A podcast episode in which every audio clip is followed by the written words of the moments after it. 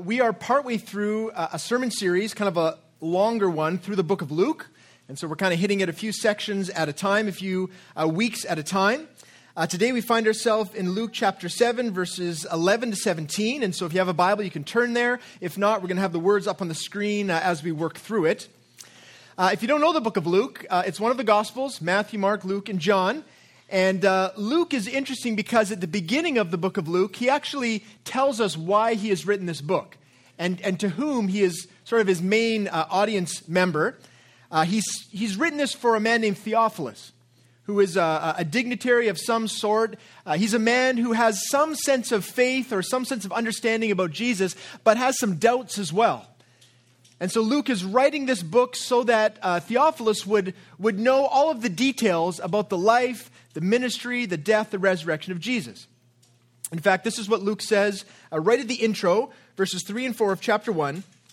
He says, It seemed good to me also, having followed all things closely for some time past, to write an orderly account for you, most excellent Theophilus, that you may have certainty concerning the things you have been taught so that's what we're reading when we read the book of Luke. It's, it's Luke who is a, a sort of amateur historian, but, but not amateur in the sense that he wasn't great at his job. It's just his main job was actually to be a physician, he was a doctor.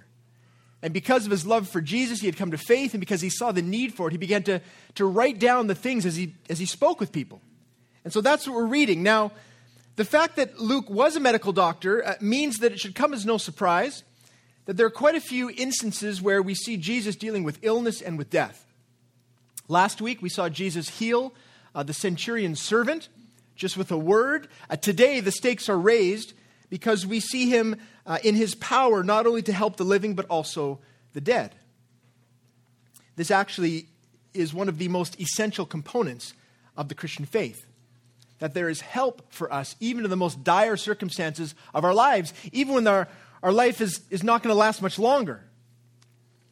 See, when all other means of help and hope are spent, when the ER staff have done their best with medication, with chest compressions, with defibrillators, when the chemo has run its course, when the last breath has been breathed, and when the body has been sent down to the morgue, that is where Jesus does his best work.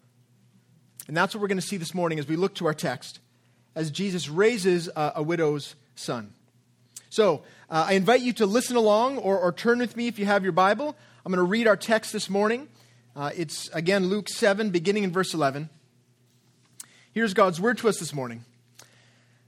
Soon afterward, he, that is Jesus, went to a town called Nain, and his disciples and a great crowd went with him. As he drew near to the gate of the town, behold, a man who had died was being carried out, the only son of his mother and she was a widow, and a considerable crowd from the town was with her.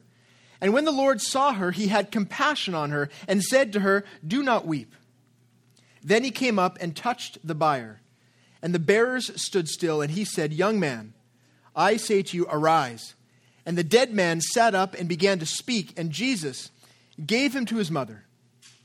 Fear seized them all, and they glorified God, saying, A great prophet has arisen among us and God has visited his people, and this report about him spread through the whole of Judea and all the surrounding country. That's God's word to us this morning. I want to pause one more time for prayer just uh, as we dig into the word of God. So join with me.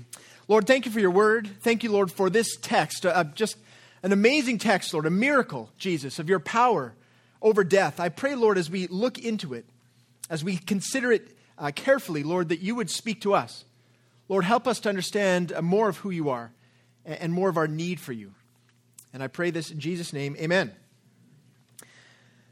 Well, obviously, the focus remains on Jesus. That's, as we saw, why Luke is writing this, the whole book. Uh, we're going to see two main things that this text reveals about Jesus one, that Jesus has uh, perfect compassion, and secondly, that Jesus has power over death and then to end our time, we're going to ask one final question. So, two points and one question. First point Jesus has perfect compassion. Just to set the scene a little more uh, clearly, let's look again at verse 11. It says, Soon afterward, he went to a town called Nain, and his disciples and a great crowd went with him. So at this time, Jesus is doing most of his ministry in the area of Capernaum, which is kind of the northern, north of the Sea of Galilee, just on the coast there. The town of Nain was about a day's journey outside of Capernaum. So that means that Jesus and his entourage, uh, they would have left Capernaum probably in the morning and arrived uh, to the town of Nain maybe around 4 o'clock, about a day's journey. And uh, what we see there is that, you know, Jesus has a bit of a crowd around him, but there's actually a crowd coming out of the city. Look at verse 12. And as he drew near to the gate of the town, behold, a man who had died was being carried out, and the only son of his mother, and she was a widow, and a considerable crowd from the town was with her. So the custom in that time was for uh, bodies, dead bodies, to be buried the same day. So that means that this young man uh, died probably earlier that morning.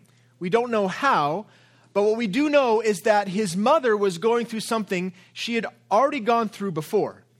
It says there that she's a, she's a widow, which means, if you want to picture the scene in your mind, that as Jesus approached the town, what he would have seen is is first uh, a coffin, a, a bier, an open coffin being carried out by the pallbearers.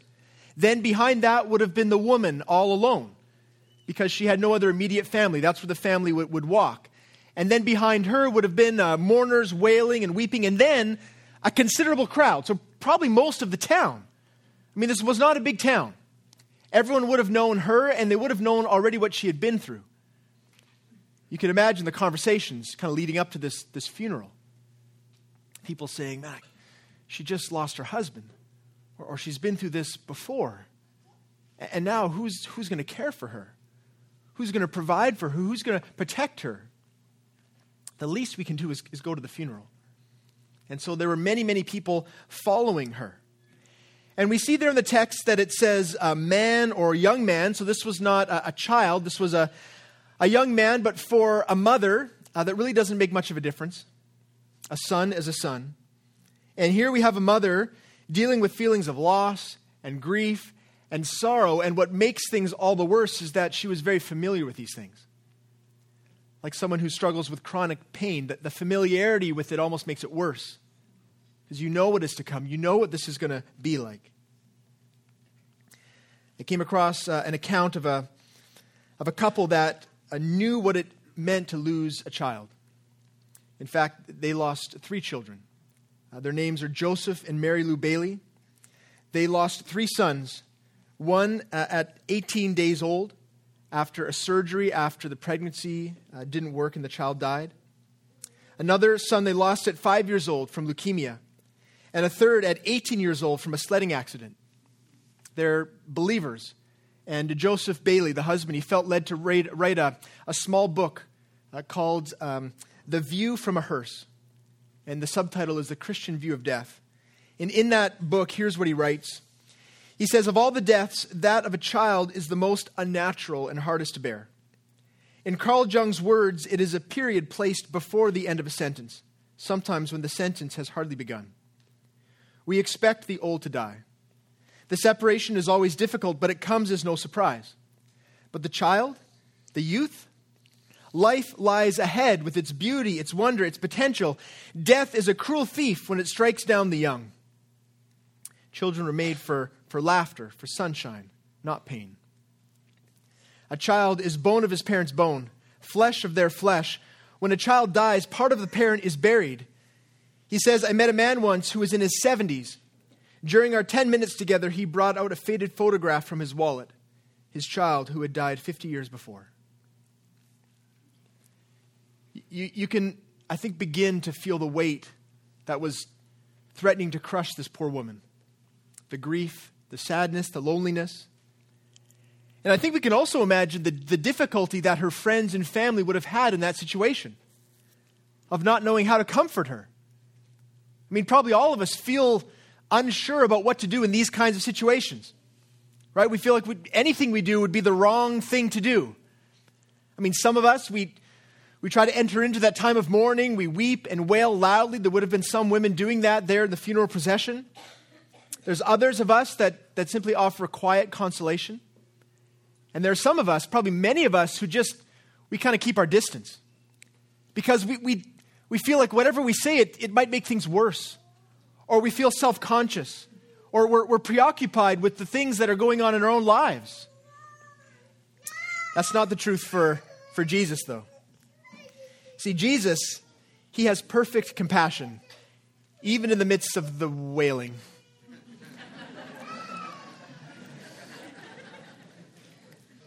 Look at verse 13 and 14.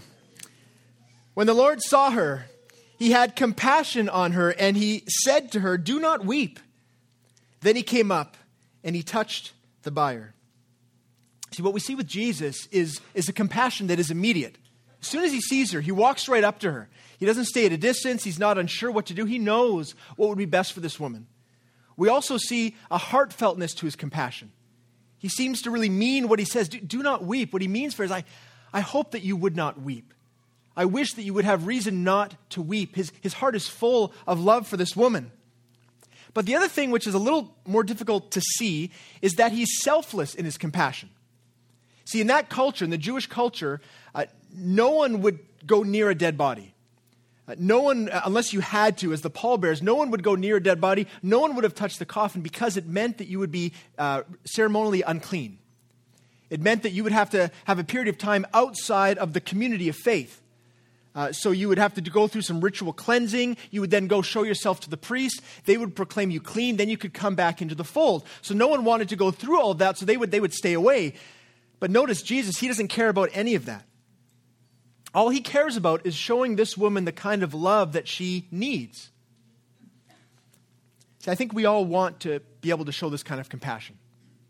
That there's a level of our heart that we, we want to be able to reach out, to be able to connect with the people in our lives.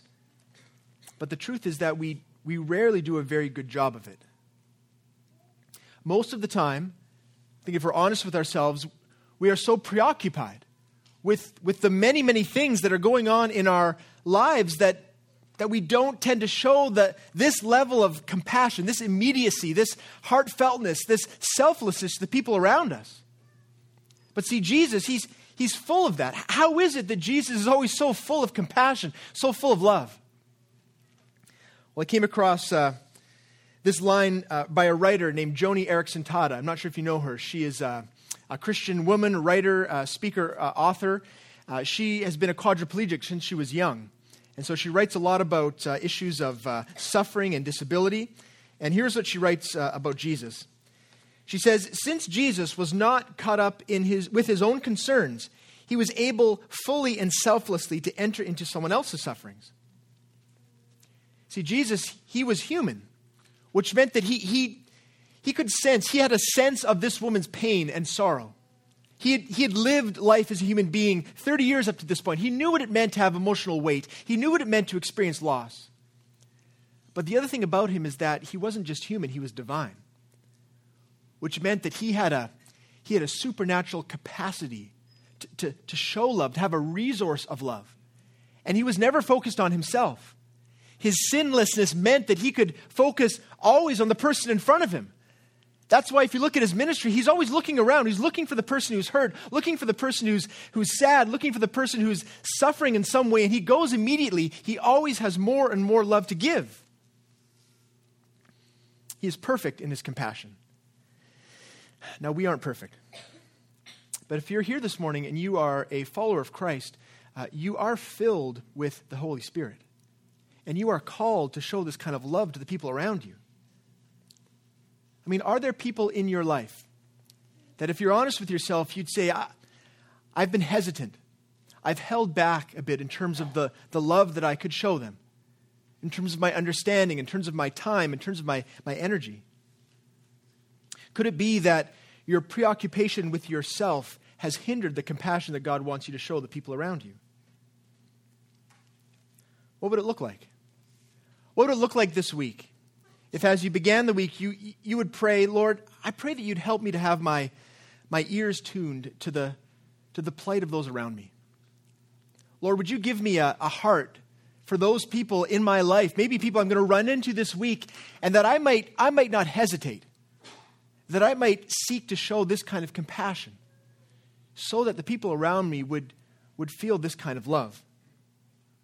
Now, I'm not talking about bursting in on a funeral or something that dramatic, but what about a call? What about a text? What about a coffee?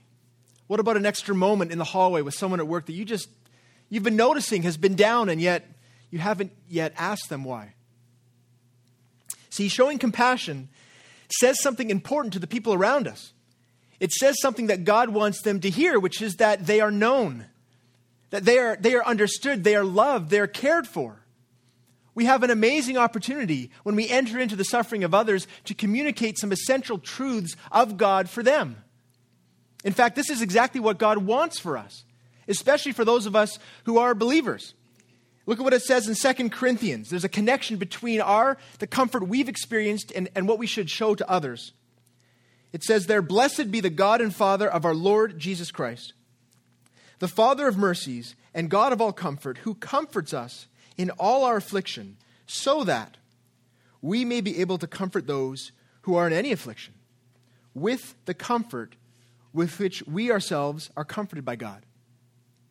What that's saying is that if you are a believer, if you know Jesus, if you really know him, then you would have received comfort from him. This kind of compassion, understanding, blessing, love, forgiveness. In whatever situation you've been in, where you've been in a dark place, you hopefully have been able to turn to the Lord and experience his grace and mercy. That comfort is not simply for you, it's a comfort that you are meant to pass on to those around you. And very often, you can probably think of times when you've, you've been talking with someone and you think to yourself, man, I, I know exactly what they're going through. The Lord has taken me through a time of suffering that, that's very much the same, and I've learned something about who God is. And you have an opportunity to share that with them. That's an amazing blessing, an amazing good that God can bring out of the difficult times in our lives. And, and what it speaks to is the fact that there is a comfort of God. It's not just general comfort, kind of airy, fairy, just general good feelings. It is a truth. The truth is that God loves us and has demonstrated our love for us in the sending of Jesus. That Jesus is the perfect compassion of God. Not just because he has warm words for the people around him, but because he has done what needed to be done to bring ultimate hope and peace into our lives. So, Jesus he has perfect compassion, but what we see here is, is some of that perfect compassion in action because we see that he brings hope in the midst of, of death. So let's turn to our second point. First, we've seen Jesus has perfect compassion. Now, we see his power over death. You know, one of the reasons I think that we stay at a distance in times of mourning and suffering is because we hate feeling empty handed. You know what I mean? You know that expression, to be empty handed? It's rarely a good thing to be empty handed. Uh, it means that you feel like you have nothing to contribute. I mean, if you go to a potluck and you're empty handed, you feel horrible. I didn't realize there's a potluck. I thought we were ordering. Oh, sorry, guys, you just have a little bit of everything. I won't eat much. I promise. You feel horrible. You're empty handed. You have nothing. If you go to like a baby shower or bridal shower and you forget a gift, I thought you were bringing, oh, now we have nothing. We walk in, you feel so lame because you don't have anything to contribute. That's, I think, often how we feel when it comes to death. We always feel empty handed. So much so that we go out of our way to fill our hands with things when we go to visit someone when they're mourning. We, we bring flowers, we bring a card, we bring a casserole. Those aren't bad things. It's just an expression of our love that we know is, is not sufficient. See, the truth is that when it comes to death, everyone feels empty handed. Even the best doctors, even the most brilliant surgeons, there is a point on the operating table where they, they have nothing left to do. They have to call the time of death. They, even they, are empty handed in that moment. All of humanity is empty handed when it comes to death. But what we see here in this scene is that that's not true for Jesus. That Jesus' hands are full. In fact, what we see is that he raises his hand and he stops the coffin he stops the funeral procession. He stops the train of death that has already left the station. We see this in verse 14. He came up, he touched the bier, the bearers stood still. Just imagine the drama of that moment. There's the, the coffin, then the woman, then the mourners, then the whole town. You'd imagine they're probably walking along, kind of heads down, somber, right, shuffling along, and then all of a sudden they, they, they bump into the people in front of them. And they look up. Why, why, why are we stopped? And they look ahead and there's, there's Jesus. And he stopped the whole thing. And, and everyone's wondering, what is, what's he going to do? What's going to happen next? Why has he stopped a funeral? The magnitude of this moment is, is difficult to overstate. because it's literally life and death staring each other in the face, which would have been very surprising for death. Because death, he's not used to any challengers. I mean, if you think about death's attitude towards life, death is Goliath up on the hill, looking down at all the piddly Israelites, right? Ridiculing them, mocking them, absolutely confident in his power and his authority to take life. There are no words that can be spoken to death. Death always has the attitude look, my word is the last one. I mean, there are words spoken from the side of life, but they, they are pleading and begging. That they are asking for more time. I'm not ready, not now, not yet. But death never listens. Why should he? He knows how this is going to go. This death is, is the same as every other death. Millions before and millions after will die like this young man has died. And who can say anything to death? Well, on this day, there is someone who said something. And it wasn't a request, it wasn't pleading, it wasn't begging, it was a command. Jesus said, 14 and 15, look at the verses. Jesus said, Young man, I say to you, arise. And the dead man sat up and began to speak. And Jesus gave him to his mother. See, this time Jesus spoke and death obeyed. Just like Jesus spoke to the storm clouds and they obeyed, or he spoke to the disease and it obeyed, or he spoke to the demons. Do you see that all of the things that plague humanity, Jesus speaks to them like they're a trained dog? When he speaks, they have to listen because he has the authority. So the young man, the young man sat up. The young man started to speak. The mourners, they, they stopped wailing. Everyone else took a step back. They were, they were terrified because they knew what this meant. They knew that there was only one kind of power that could raise the dead. See, this was surprising. This, this was astonishing. This was astounding for that crowd, but, but interestingly, it, it was not unfamiliar. See, everyone there would have, would have been Jewish. They would have been raised with the teaching of the Old Testament. And as they saw that widow's son raised from the dead, there would have been a story that popped into their mind. One they would have been taught as they were a children of another widow and another son whom God had raised from the dead. This happened back in the Old Testament, back in the book of First Kings. Elijah was a prophet at the time. Elijah was walking through the countryside. There was a land was full of drought. Everyone was near starvation, and he came upon a widow and her son. He provided for them miraculously, provided food, they were kind to him. But then shortly thereafter, the widow's son got ill and died. And the widow got angry at Elijah, saying, saying What are you doing? You, you came here, would it seem like to help us, but now my son is dead? Elijah the prophet said, Give me your son. And here's what we find in 1 Kings chapter 17. Then he stretched himself upon the child three times and cried to the Lord, O Lord my God, let this child's life come into him again. And the Lord listened to the voice of Elijah, and the life of the child came into him again, and he revived. And look at the ending of that scene. It's very much like our passage today. And Elijah took the child, brought him down from the upper chamber into the house, and delivered him to his mother, gave him to his mother. And Elijah said, See, your son lives. And the woman said to Elijah, Now I know that you are a man of God, and that the word of the Lord in your mouth is truth. You see her conclusion. Her conclusion is, I, I see that power that you raised my son. I know that you are from God. And the crowd there around Jesus in the coffin, they make the same conclusion. Look at verse 16. Fear seized them all, and they glorified God, saying, A great prophet has arisen among us. God has visited his people. Now, the interesting thing here is they're praising Jesus with the highest praise they can imagine. They, they think this must be a great prophet. They can't imagine anything higher, but there is something higher. See, the, fantastic thing is that these stories are meant, we're meant to have them in our mind, but not just for the similarities, also for the differences. See, Elijah, when he wanted to raise that son from the dead, he stretched himself out. He pleaded with God God, please, you have the power. Raise this child from the dead. But Jesus, there's no pleading, there, there is no activity on his part. He just spoke. Why? Because the power over death was within him. What was being shown here is that Jesus was more than just a great prophet, he was God himself. And that he has authority over death. And that meant that there was not just compassion like we would show, there was perfect compassion for this widow and for her son. And there was a beautiful display of God's power and his glory. And that's why everyone took a step back. They were just in awe of what they were seeing. Two things we've seen so far Jesus has perfect compassion, he still does to this day. Secondly, he has power over death. But the question I want to ask is this What was the point of this whole scene from Jesus' point of view?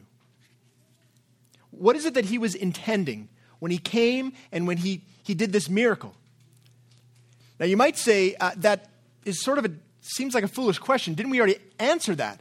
I mean, he did it because he wanted to show compassion, right? That was the first thing we, we saw to help the widow and her son, to show compassion. Yes, yes, it was to show them compassion. But if that was the ultimate point, what about all the other children that died that day?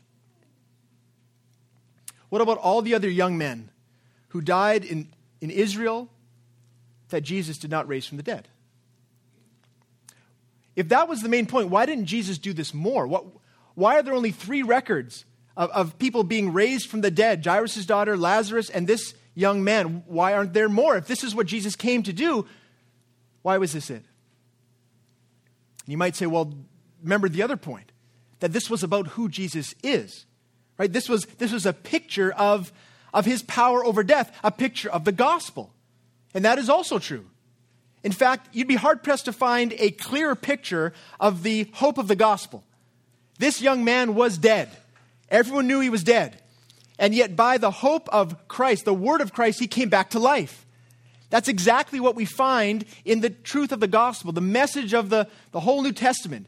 Jesus came so that we would have life. In fact, we have it recorded. Uh, Ephesians 2 speaks of us as being dead in our sins. Here it is, uh, verse 1 And you were dead in the trespasses and sins in which you once walked. That's speaking to all humanity. All of us who turn away from God, we all are condemned to death, rightly condemned because of our sin. So even though we walk around, even though we're living our lives, the truth of the matter is that we have only death to look forward to. Just like the, the boy in the coffin. There's nothing we can do about it because dead people don't just get up. But, but the hope is not in us, it's in God verse 4 to 6. But God, being rich in mercy, because of the great love with which He loved us, even when we were dead in our trespasses, made us alive together with Christ. By grace you have been saved and raised us up with Him. So you see that the parallels there, we're raised up in Christ if we have faith. We have the hope of life. It's a picture, a wonderful, compelling picture of the hope of the gospel. The problem is if it's, if it's a picture, there are those who would say, well, well yeah, I mean, Jesus, he used lots of pictures. He, he, had, he spoke in parables all the time. So, what you have here in this biblical text is the writer Luke doing what Jesus uh, did, which is to, to create a story. That this didn't actually happen. This was just a picture so that we might get some sense of, of the power of Jesus. Sigmund Freud spoke for many skeptics when he described the miracles of Jesus like this The miracles in the Gospels contradicted everything that had been taught by sober observation and betrayed too clearly the influence of the activity of the human imagination. See, there are many people who would read the Bible and say, Man, I love the teachings of Jesus. So compelling, so great. But these parts, you know, these are, there's a lot of them. There's, there's myths, there's, um, there's poetic images, there's things that they inserted so that we might have a reverence for Jesus. But it's not like there was an afternoon in the town of Nain where some boy actually came back to life. I mean, you can't have a sober mind, is what Freud is saying, and think that this is what actually happened. But let's remember for a moment who is writing this. It's Luke. It's not a poet. It's not a, not a rabbi, even not a novelist, not an artist. This is a, a medical doctor trained in the art of sober observation. This is a medical doctor who, who wants to write to a dignitary, someone who's struggling with faith and wants to give them the evidence that they can grab hold onto to say, yeah, this actually happened.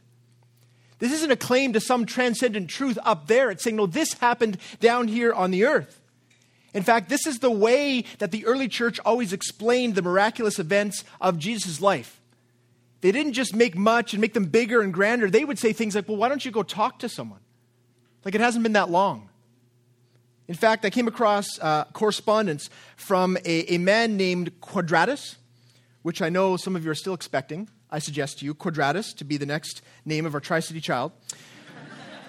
Quadratus, Bishop of Athens, he wrote uh, just around the turn of the first century to the Roman Emperor Hadrian, who was asking questions about this new faith, this Christianity that was growing.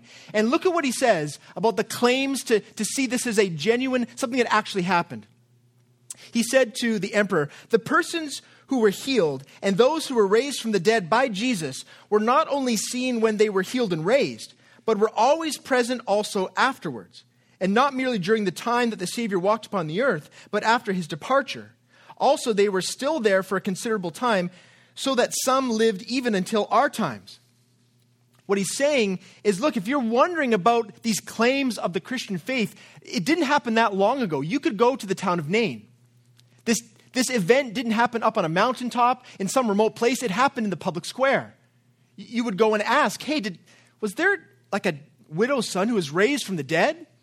Everyone would know that there were hundreds of eyewitness accounts to these kinds of miracles, testifying to the validity and the veracity of the biblical account.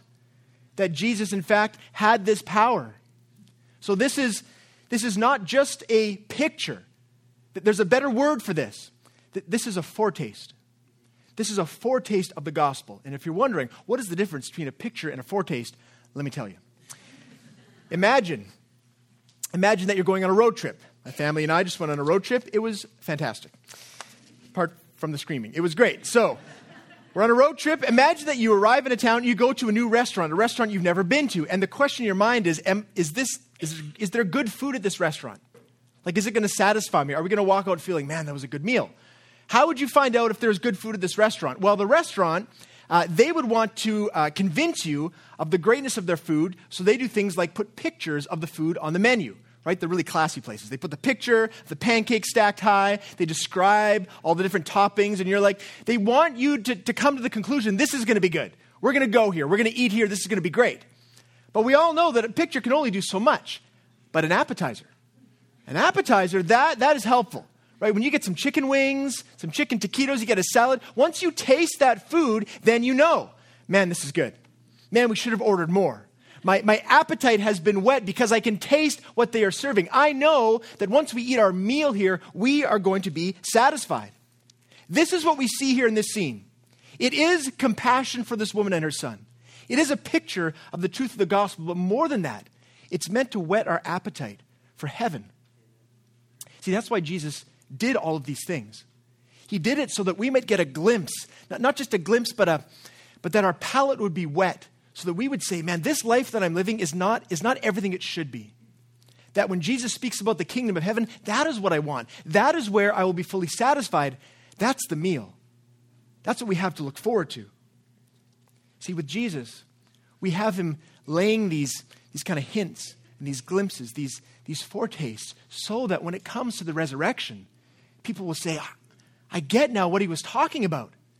See, there's even a difference between this, this young man who was raised and Jesus' resurrection. Because that young man, he died again. He was raised up, but then he died. Jesus, Jesus was raised up to live eternally. That's what the first death was pointing to. The first raising was pointing to a resurrection that would be eternal. See, that's the hope that we have in Christ. The, the, the truth that death itself on the cross was put to death. There's a great poem that uh, I love and that you may know by John Donne. He was writing back in the 1600s. It's called Death Be Not Proud. And I'm just going to read you the first line and the last line because they're the best ones. Here's what he writes He's a Christian. He says, Death, be not proud, though some have called thee mighty and dreadful, for thou art not so. One short sleep past, we wake eternally, and death shall be no more. Death, thou shalt die. He knows that death is dead because of what Christ has done. That Christ has conquered death. Death no longer has the confidence to go reach in and take anyone's life because Jesus has died and then came back to life, conquering the source of our death, which is sin itself. We see this also in the Word of God. 1 Corinthians 15 says, Death is swallowed up in victory. O death, where is your victory? O death, where is your sting? See, these are not just poetic or dramatic words, they describe the reality of living with a hope beyond death. And that hope, it infuses our life even here, even now. I saw this this past week. Uh, some of you may know that, that someone who's a part of our church uh, passed away this week. Her name is Shirley. This is, this is her here, Shirley Wong. Uh, she, she hasn't been around that much lately because she had been struggling with health problems. Uh, if you know Shirley, you know that, that she was no stranger to suffering, that she was in and out of hospitals a, a lot of the time. But if you know Shirley, you also know that, and you would never know it to talk to her. She was always so full of life, so full of hope. And do you know that that hope, it sustained her even to the brink of death? I went to visit her on Friday. A number of us came throughout the weekend. We knew that the cancer had come back. She knew that, that it had metastasized, that there wasn't a lot of time left. But she went even quicker than we thought. When I spoke to her, I read her this passage. I said, Shirley, you know, we're going to be preaching this next week. I want to read this to you and she heard about the, the son being raised, and she just said, Man, that's beautiful. And I said to her, Shirley, what, what's going through your mind right now? What, what are you concerned about? And she said, Well, you know, I'm going to miss talking with the, the ladies at work. I love to share the gospel with them. I don't know if I'm going to be able to do that again, but I'm going to try with the nurses, she said. See, for Shirley, for Shirley, the hope that she had, it wasn't just a picture, it wasn't just something written down. She had, she had tasted heaven. She had a, a hope and a peace and a joy, even at, at a point where most people in the world would have been anxious, would have been worried, would have been pleading, I need more time. See, she knew where she was going, she knew her Savior. We should be asking ourselves if we have this peace this morning. Because none of us knows at what point death will come. And for those of us who have this hope, we should also be asking ourselves when was the last time we shared it with the people around us? Because what you'll notice in the very last verse of our text, in verse 17, is this and this report, this report about Jesus spread through the whole of Judea and all the surrounding country. And of course it did. Of course it did. People witnessed a miracle. People witnessed something coming from death to life. You're, you're going to tell your neighbor. You're going to tell the people around you because it's amazing, because it's fantastic, and because it, it brings a hope that, that no one else had had before. See, see, this is the compassion of Jesus shown perfectly for this woman and her son. But it is also a foretaste for us. And my hope is that for each one here, that, that we are longing to have that meal in heaven, that we are longing for that life eternal. And I would just say to you, if, if you don't have an assurance that, that that is yours, you, you can have that. It requires simply a recognition of your need. I, Jesus, I need you. I'm full of sin. I need to be saved. And a confidence that He is the one who was raised first in anticipation of your future raising, your future conquering over death. So I'm going to pray all together, and we're going to praise God for this. Please join with me. Lord God, we do thank you. We thank you, Jesus, for the, for the picture, for the truth, for the for the glory, Lord, that we see. That Jesus, you are, have authority over death, you have authority over everything that plagues humanity. I pray, Jesus, for everyone here, Lord, would you help us to grab hold of that, Lord? For those of us who don't yet have that kind of faith, Lord, would, whatever you're stirring in our hearts, would you prompt us to action? Prompt us to ask questions. Prompt us to pray. Jesus, the truth is that you are the one who saves us. We don't save ourselves. And we're thankful for that. We're thankful that no matter how dark a place we find ourselves in, that it's by your hand, by your power, that we're drawn out. And so I pray, Lord. I pray also, Lord, for us as a church that we would be people of compassion. Lord, that we would, we would look outside of ourselves, make it a habit of seeking out those who are hurting so that we might comfort them. We thank you, Jesus. We thank you for your love and your grace. I pray this in Jesus' name. Amen.